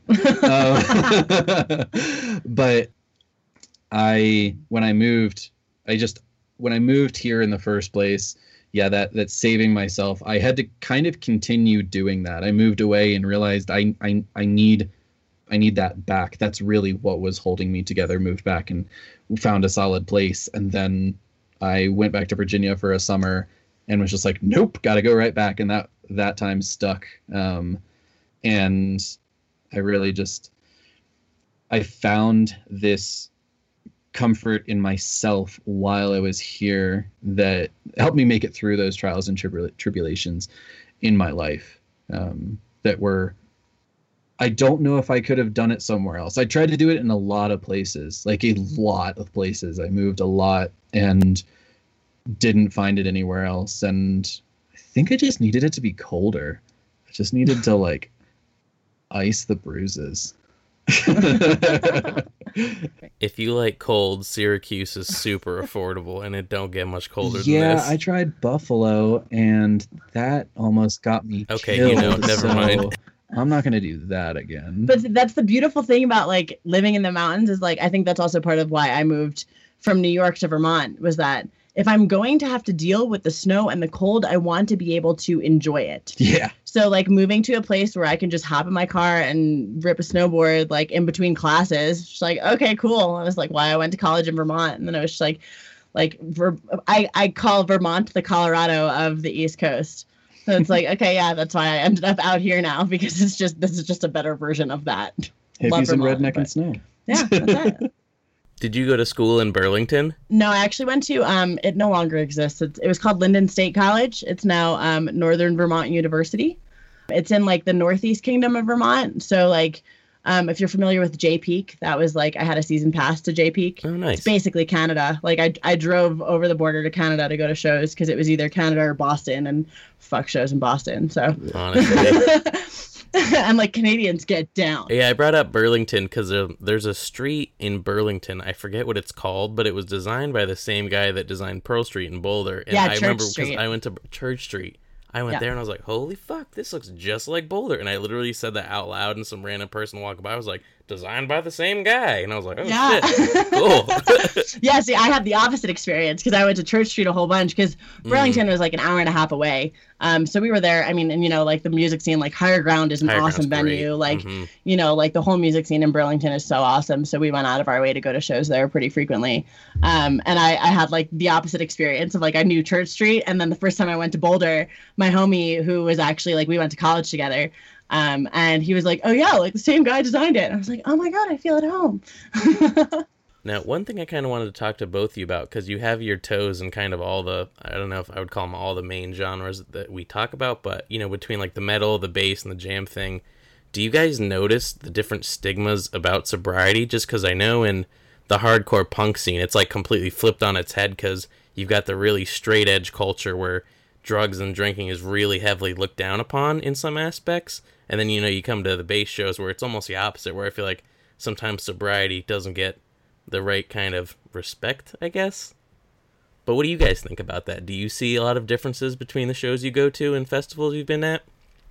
I don't see a ton of that. I I do like some like straight edge punk, but there's not a ton that I necessarily like intertwine with on a personal or like um on a level that I actually like participate in. Like I've never claimed edge. Um I've never like I I'm from Richmond, Virginia, where there is like or were I don't really know what the scene is anymore there, but there were like straight edge crews that were like incredibly hostile and it was just a scene that I didn't want to be involved with. I knew a ton of people involved in that in Guerrilla and Militia and Hate 04 and World War Crew and like fuck all that. Like I don't have any interest in that. And so a lot of the scene that I've been involved in has actually been like heavily intoxicated.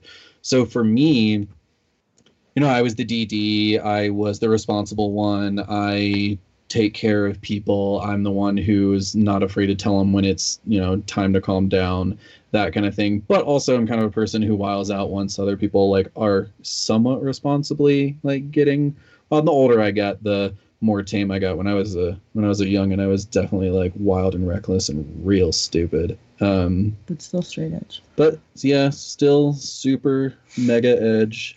No. Um um no, I uh I think the the the weirdest thing that I experience I don't experience anything weird in the like hardcore and punk scene at all. I see mostly people just being like like, oh I'll buy you a beer. No, I'm good, man. Oh, all right. Like and then it just kind of goes by the wayside.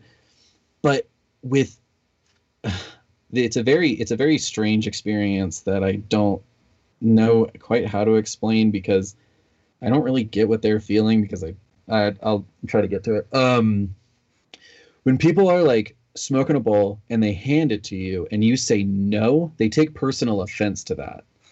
I won't say like every single time, but like a a, a majority of the time. If people know me, you know, they'll usually like you know, hand me a joint, hand me a split, hand me a bowl, and I'll say no, and they're like, "Oh, my bad, I forgot," and like carry on. They're like, "I'm just baked," and then the people who don't know me are just like passing around the circle, and this person to my left isn't aware that I don't smoke for personal reasons, and I'm not, you know, turning down their bowl for hostile reasons. People take it as as offense, as I'm denying their peace offering, and it's it's kind of this weird thing of like, oh no, I'm good, and they're like, all right, whatever, narc. and like, Or like maybe you just haven't found the right strain, man. yeah, right.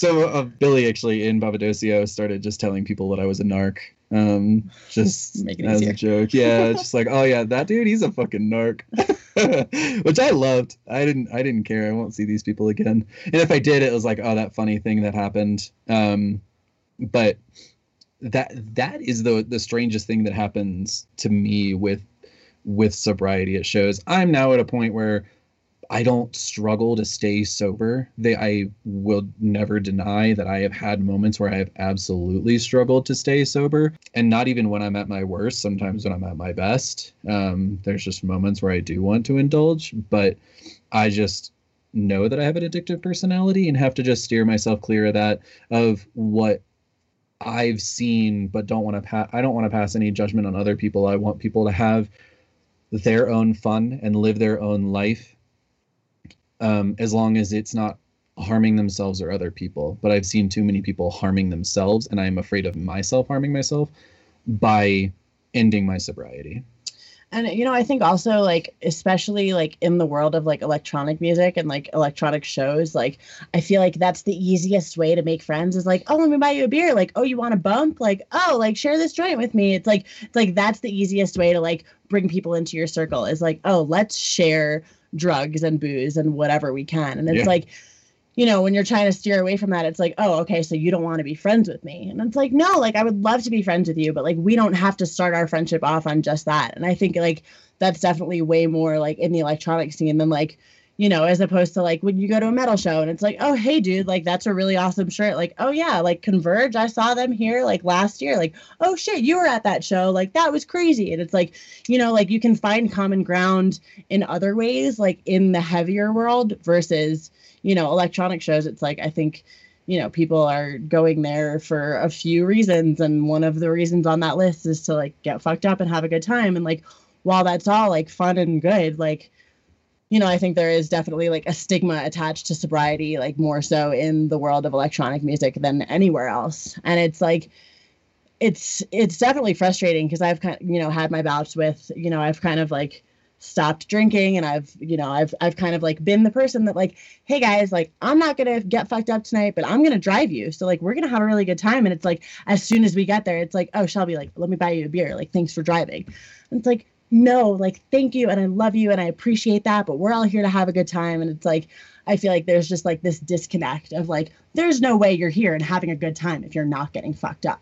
And it's like it's just it's kind of like it's yeah it's kind of just like a little i don't know i don't know what word to use for it. It's not like frustrating. It's kind of just like a little disappointing that like you know people in in that environment kind of like see sobriety as an absolute negative and it just makes it harder People also think that it's impossible that I can be sober and do the art that I do. I do very bizarre it is trippy art. But yeah, I mean, it definitely has like a psychedelic side to it. I have a massive appreciation for that. I was, you know, raised on Allman Brothers and the Grateful Dead, and then things like Nirvana and Portishead, and that kind of musical environment has brought me to a lot of different like substance use as a tool for creativity. I've never particularly, you know, I've never participated my in in it myself, but have, you know, almost been like a like a passenger along a lot of those travels, especially with how much I've been involved in the music scene and how much I've been next to people who have been using that as a tool. What's the best way to respect someone's sobriety, in your opinion? What do you wish people were doing more of? Huh. I don't know if I've ever thought of it that way. I mean, I think uh, like for me personally and just kind of like watching your experience, it's like like don't pry. Like that's like really the easiest thing is like if if you, you know, if you want to buy me a beer and I say no, be cool with it. Like don't say like, "Oh, come on, man, like just one beer isn't going to kill you. Like just one hit of this bowl." Like no. Like if I say no, that's it. That's all you need to worry about. Don't ask me why I'm not drinking. Don't ask, you know, don't ask my partner why I'm not drinking. Like just leave it. And like we can all still have a good time. Like it will it will negatively affect me if it negatively affects you and i'm i'm already having you know what i mean like i'm already having a good time so so like the only thing that's going to ruin that is if you start prying and you think you have convinced yourself that i'm not having a, a good time because i'm being sober Yeah, I think the biggest thing is respecting my decisions. And also, I think the biggest frustration for me is people assuming I'm not having a good time because I don't have a drink in my hand. Um, I have to hold a drink to keep people from asking me if I'm all right. And the last thing I want is people asking me if I'm all right. I'm fine. I'm great. If I'm not in the crowd, it's probably because that's gonna freak me out. But like, I I have been told that I'm a very intimidating person. I'm rather tall. I have my entire throat tattooed. I'm told that's intimidating. Um, I know that people have been intimidated by me in the past, but I'm kind of a teddy bear. But people think that I'm sad or angry or just like resting sad slash bitch face. And I'm nine times out of ten having a good time. I'm just I just don't have a drink in my hand. yeah we, we can still have fun and be sober Have you gone to a Bassnectar show sober? Have you ever tried comparing going to something like that? Because I know for me, I did the inverse thing where I felt like there was a point where I was doing drugs almost every show I went to. Not that I was at a certain point I weaned off doing a lot, but you know I was still microdosing at most things, and I was like, well, like I'm going to see Soundtribe or Red Rocks. I'm not going to do anything just to just to make sure I really do love the music the way I tell myself I do. to make sure. And then I was there and I was having the most fun. I was like, all right, fucking sick. this is good to know. yeah i mean i definitely actually i think the first the first night of Bass Center 2016 was sober i had like i maybe like shared a beer with someone and i was like you know what i'm just gonna like enjoy myself and just like kind of coast on the experience and it was i mean it was incredible. Like i said i mean as as we have discussed that is the the weekend that brought me to colorado. So I mean, yeah, I think I think it is really cool to kind of like compare like sober shows versus like you know, like shows that you have a little substance and it's you know, and it's definitely I I can definitely appreciate um you know kind of kind of comparing those those two worlds and kind of you know yeah like i mean like you said kind of like taking a step back and like actually reevaluating how i feel about it. And like i'm not just you know living off the high. It's just like no like the music is actually part of like it, it is its own high like is the experience of just the music itself. So i definitely appreciate a sober show now and again for sure. Who's that one guy that made a song about music being the drug? that's our guy? Oh yeah oh yeah that's our guy Are you guys fans of Jade Cicada at all? oh yeah yeah. Did you see the live stream last Friday? No. no that's we were Oh, I realized I realized too late when it was happening. I like Oh, remember like looking at the noodle chat and I was like, oh shit. Oh damn. We did uh we did watch the Two Fingers live stream though. oh, nice. Yeah, I tuned into that too. That was awesome. I love Amon Tobin and his Two Fingers project. Yes, like I me too. I can't get enough of that. That like texture sound. I love all that stuff like Eskmo and iLL.Gates Yes, and love Ex- Amon Eskmo. Tobin and oh yeah, that's that's my shit. Texture. Uh, they have the playlist for the, what they did for the Jade Cicada, and most of the artists did some down tempo stuff. Like Detox Unit did a chilled out hip hop set, Sweet. and they're super fucking good. Yes. But the visuals that came along with them were just so creamy. I was just Nice. sitting I on was my sitting couch. on my couch, a warm little potato, and just felt the most perfect. Yeah, I definitely want that. Uh, yeah. That's that's one of the things that at a lot of shows I do. Like I don't nitpick, but I analyze. I look at a lot of the stuff of like what equipment they're using, um, what's the setup, how complicated is that, what kind of things are they doing to run this? Because I know how to do it. Maybe not as well as them, or maybe better than them, but that's one of the things that I do love to see. Of just like, oh, that's a great idea, or that would be sick if they did this, and you know that I, I still love live streams because they're still doing it. Like G Jones had visuals going on behind him, and uh, Two Fingers didn't have any visuals, but it was just fun watching his setup and just seeing like everything he had going on. But I I have been really enjoying watching those streams because it's just like they get these little Pico projectors and just blast them on the wall behind him, and they're doing little like you know couch side DJ sets or brunch DJ sets, and I think that's so fucking cool. I love that like like that's you know you guys doing this during this time and i'm also using that opportunity with my buddy sneeze and all all the people who are like using this time to like be creative or better themselves and taking this time to like recalibrate and that's like what i'm so excited about and stoked that you guys are doing this So thanks again, everybody, for hanging with us. That was me and Elizabeth talking to her pals Shelby and Thomas, and catching up with the wonderful ways of Wookdom and how it brings you to Colorado, and you can just end up living there forever. And we're really excited, and really hope you check back in for our next episode. And we got to sit down with Greg Ellis, of the Laser Shark. Elizabeth, I'm still so hyped that we got to talk to him. For those of you who don't know who he is, he is the lighting designer for Pretty Lights. And I really enjoyed our talk because he really, you know, as a Phish fan, he really helped draw some parallels between the cult following of Phish and their music and what it's like to be a Pretty Lights fan, particularly during this time of hiatus, because Phish has had their share of hiatuses. So it was great to hear a Phish's a Phish fan's perspective on what we're exper- what we've been experiencing as Pretty Lights fans. And hopefully, we also get a reunion someday. yeah, I'm ready for Pretty Lights 4.0 or whatever you wh- whatever it is. We'll have to take some time another time to figure out what eras of Pretty Lights there is and how we want to define them. But we hope you'll tune back in with us in 2 weeks. And in the meantime, please follow us on social media channels. We're at Almost Familiar Pod on Instagram. We're Almost Familiar on Facebook. And on Twitter, we're the AF Pod. Until next time, I'm Elizabeth. And I'm Wes. And thanks for letting us take up your precious time.